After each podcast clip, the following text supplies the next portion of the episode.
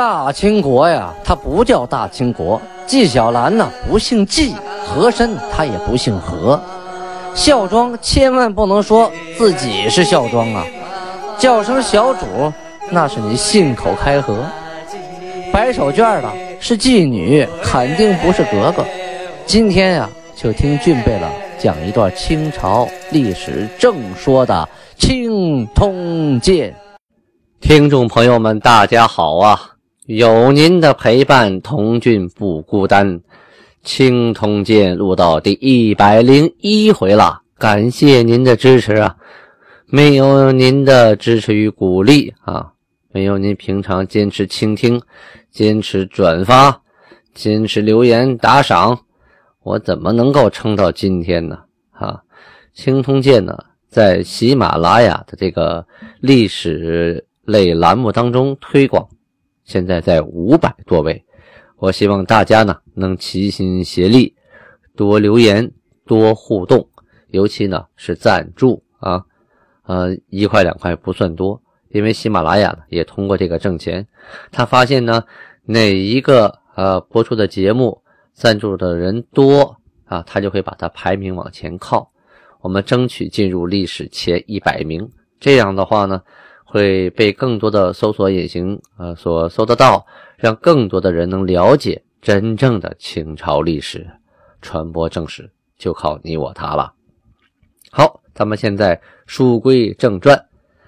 上一次讲到清太宗天通元年，公元一六二七年农历的丁卯年啊，档案的十一月份啊，快到冬天了。崇祯皇帝呀，啊，看到有人说要给魏忠贤建生祠，哈哈一笑。魏忠贤品出其意，故意推辞。崇祯皇帝呢，就顺水推舟啊，驳了这个折子。这个事情啊，就像一个信号弹一样，在天空中放亮了。这些大臣们，这些反对魏忠贤啊，痛恨阉党的。大臣们终于得到了机会。首先是主事，叫钱元阙。主事啊，是他的官职。这个人姓钱啊，叫钱元阙。这个“阙”字啊，很有意思，上面是一个壳啊，贝壳的壳，底下是个心啊，心灵的心。他先上了一个折子啊，就说魏忠贤这不好那不好，说他是个宵禁之子。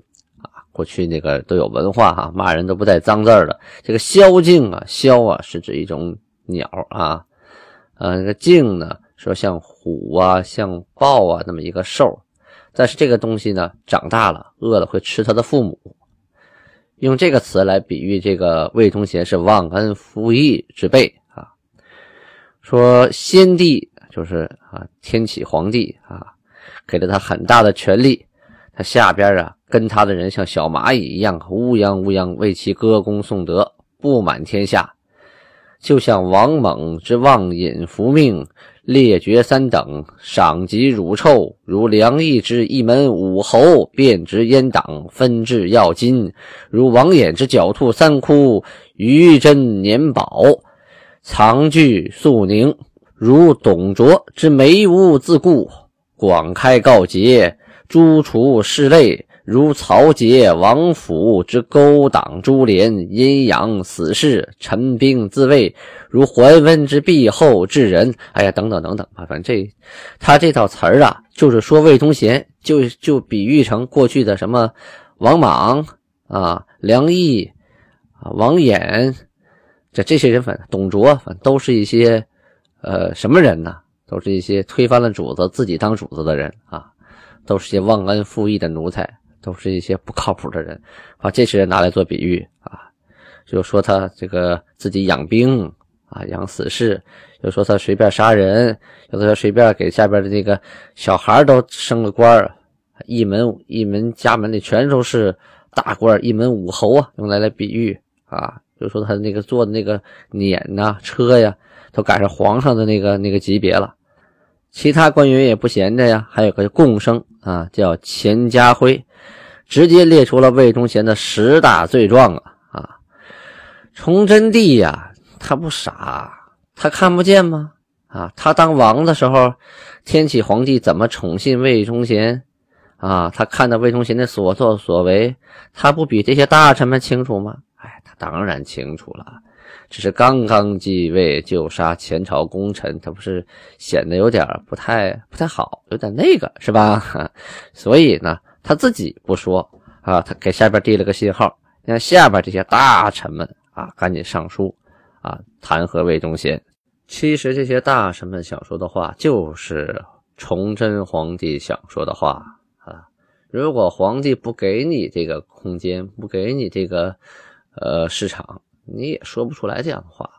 看都不看就给你驳回了，要不然怎么在这个呃天启皇帝当政的时候，没人能搬得动、告得倒魏忠贤，到最后连告的人都没有了，是吧？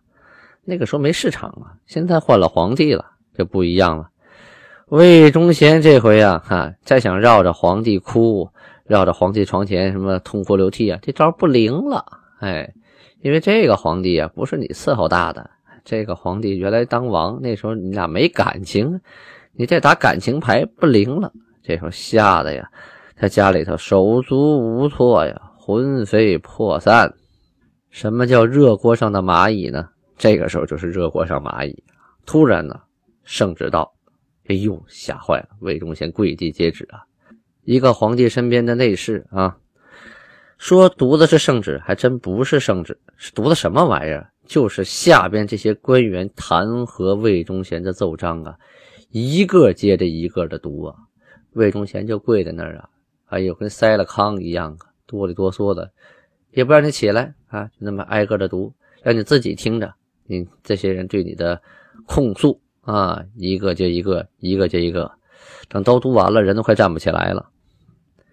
后来呀，皇帝呀也没有直接说啊判魏忠贤怎么着怎么着，给他安置在凤阳啊，咱们都听过凤阳花鼓啊，十年倒有九年荒那个地方啊，给他安排到那儿去了。这一远离了宫廷，权力也都没有了，一切一切都没有了。哎呀，携家带口。一路奔波，赶到凤阳，没待几天，就听说啊，还有耳信呐，听说，听说皇帝命令要把他逮起来治罪啊，这一步一步来嘛。魏忠贤一想，哎呀，那么多缺德的招当初我都用过啊，去整治别人，这回用到我身上，那给我来个全套的，那得多惨呐！别等人家收拾喽，自己了结了吧。弄个白绫子往棚上一搭啊，自己上吊，玩完了，自杀了。魏忠贤一死啊，皇上马上张贴榜文，罪示天下啊，就是把魏忠贤的大罪呀向天下啊昭告。外廷的阉党啊，就是阉党里还有五虎、五彪、十狗、十孩儿、四十孙之辈。他什么意思？都是魏忠贤封的。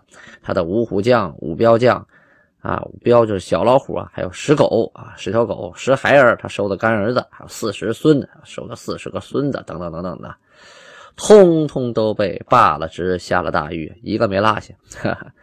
他的客氏啊，就是他娶那个媳妇啊，所谓的媳妇，还有他的儿子、侄子啊，还有魏良卿等等等等。都被逮起来砍了脑袋。有人说太监不没孩子吗？嘿，他是半路当太监的，他不是打小净的身啊啊，他是呃到了人到中年才净的身，所以他是有后代的。但是这回都给杀没了啊！家属里边哈，不管男女老少，什么概念？包括襁褓里的婴儿啊，就跟你家有关系的，抱在怀里什么都不懂事的。一律都拉到市井啊，有的还正在睡午觉，没睁眼睛呢，咔嚓一刀就给了结了，真是斩草除根呐！这可以想象哈，这个崇祯皇帝对魏忠贤是恨之入骨啊。而老百姓呢，看到这个啊，一家老小，包括孩子都被砍了，不但没人同情啊，反而都是莫不快之啊啊！个个是欢欣鼓舞，像过年一样放鞭放炮啊！这就叫恶有恶报啊！老百姓都觉得你当初那么狠，今天终于遭报应了。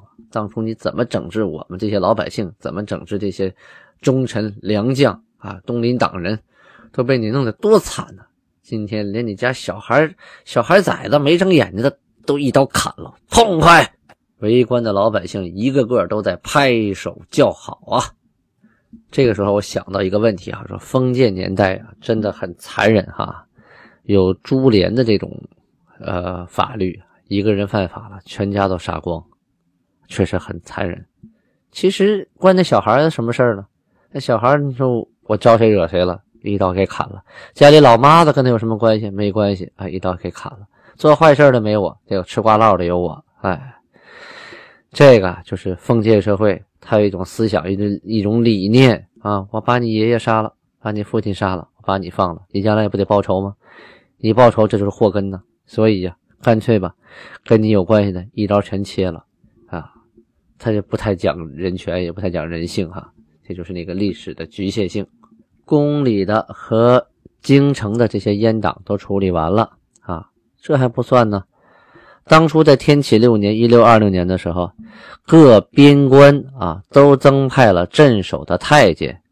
这回崇祯皇帝啊给兵部下了一个呃上谕，说：先朝于宣大、蓟辽、东江之地分遣内臣协侦，一秉两操，甚为无畏。且宦官官兵自古有戒，七夕罢之。什么意思？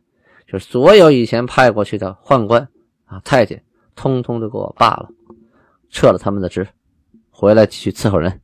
这个宦官呢，净了身之后啊到宫里啊，为的是方便啊，不会跟宫女啊或者是妃子呀发生一些啊男女问题啊，在宫里。再有一个呢，他们是断了后的人，皇帝也相信他们啊，不会谋私啊，因为他们也没有后人呢，所以一心为主子好。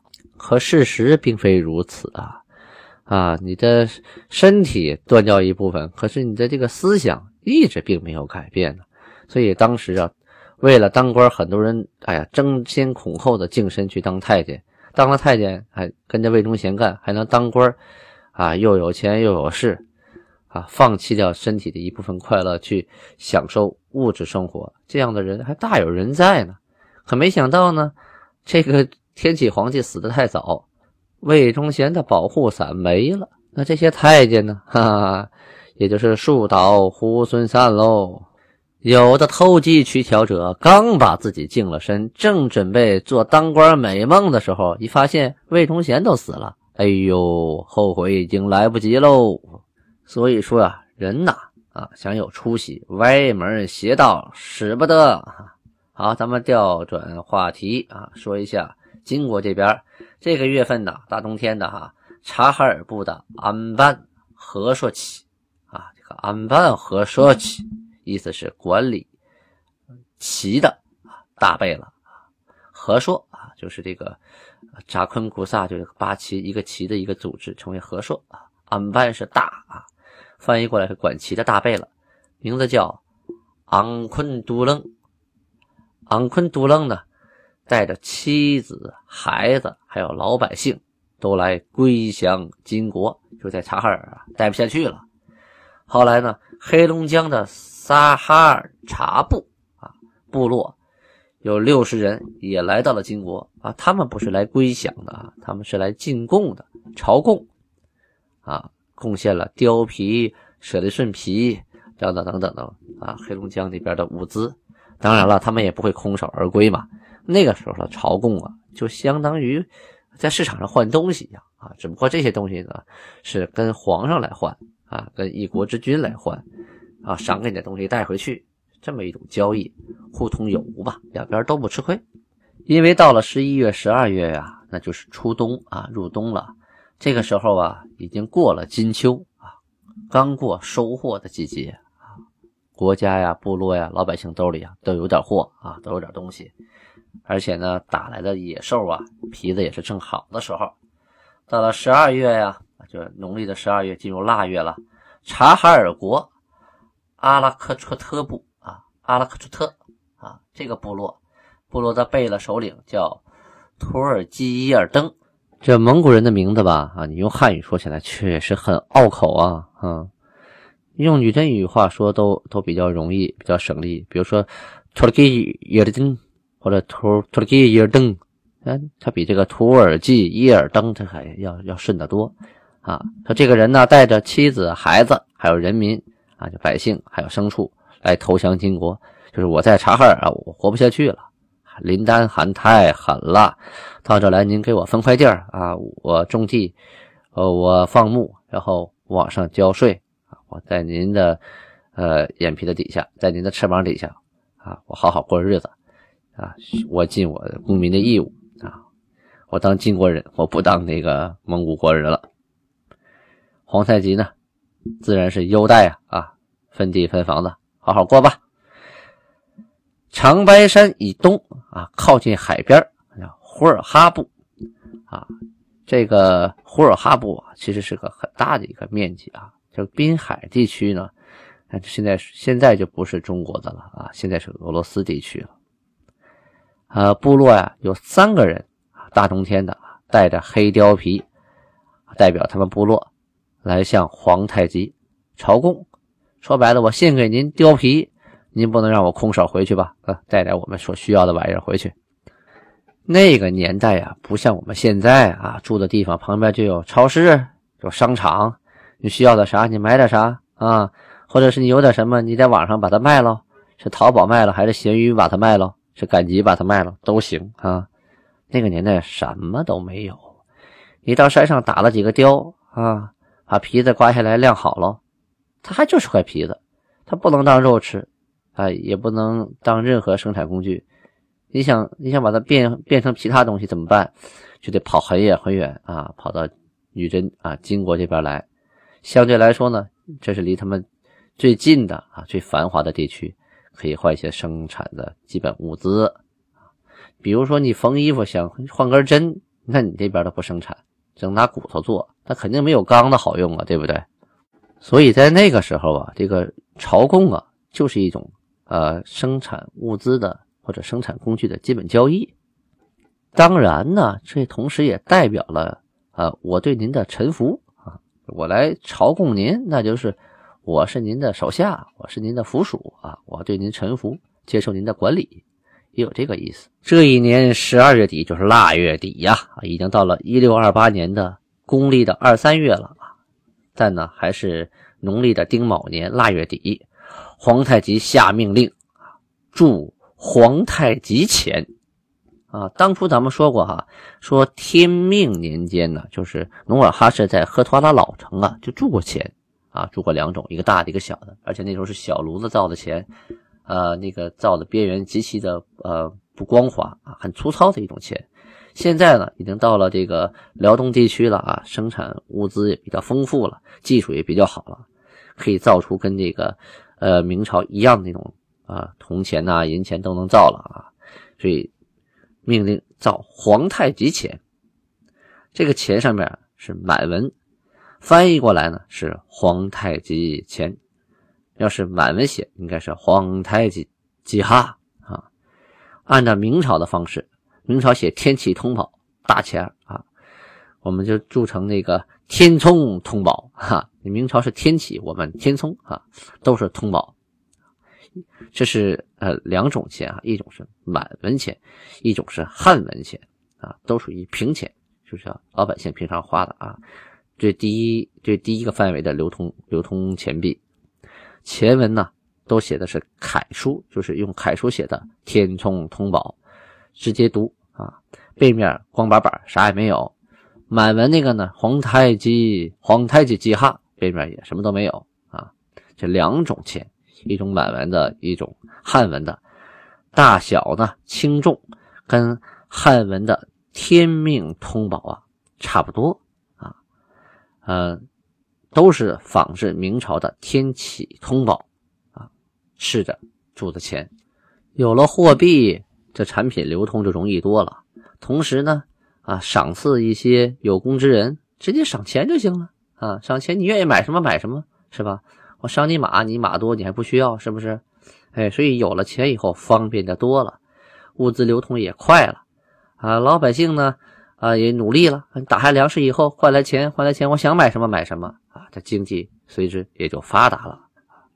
所以皇太极是特别重视发展经济的这一点。和他爹不一样，他爹就想怎么打仗，啊，呃，简单粗暴，老百姓不听话就杀，杀了你就怕了吗？啊，其实那是人心口服心不服啊。而皇太极呢，大力的发展经济，十分的注重民生，使老百姓安居乐业啊，让大家从心眼里拥戴这个新成立的后金韩国政府。好，时间关系呢，今天就讲到这里。清太宗天聪元年档案我们已经讲完了，明天就开始讲清太宗天聪二年啊。好，咱们明天见，听众朋友们，别忘了啊，听完这段在下边打个赏，一块两块的，谁微信里没有这两个包啊？打完赏。我们这个点击率就能上去，我们的推荐指数就会提高。我们不能总排在历史推荐的五百多名啊，那样的话谁能找到我们？需要让更多的人了解真正的青史，让更多的人来倾听青铜剑，传播正史就靠你。好的啦，你好。非常感谢。当家都太平，高举酒杯齐歌唱，愿盛世永长宁。我们好忙的不出了客，我真等这匹马骑行啊，马克西好忙的我被吃客，唱完我了打了风杯，喝完就唱起歌，听到了歌声你跳起来，跳完咱们再一起喝，手里的酒杯不能空着。我们了客，我真等这匹马骑行啊，马克西好忙哎，我被吃客，唱完我打了风杯，喝完咱们就唱起歌，听到了歌声你跳起来，跳完咱们再一起喝，手里的酒杯不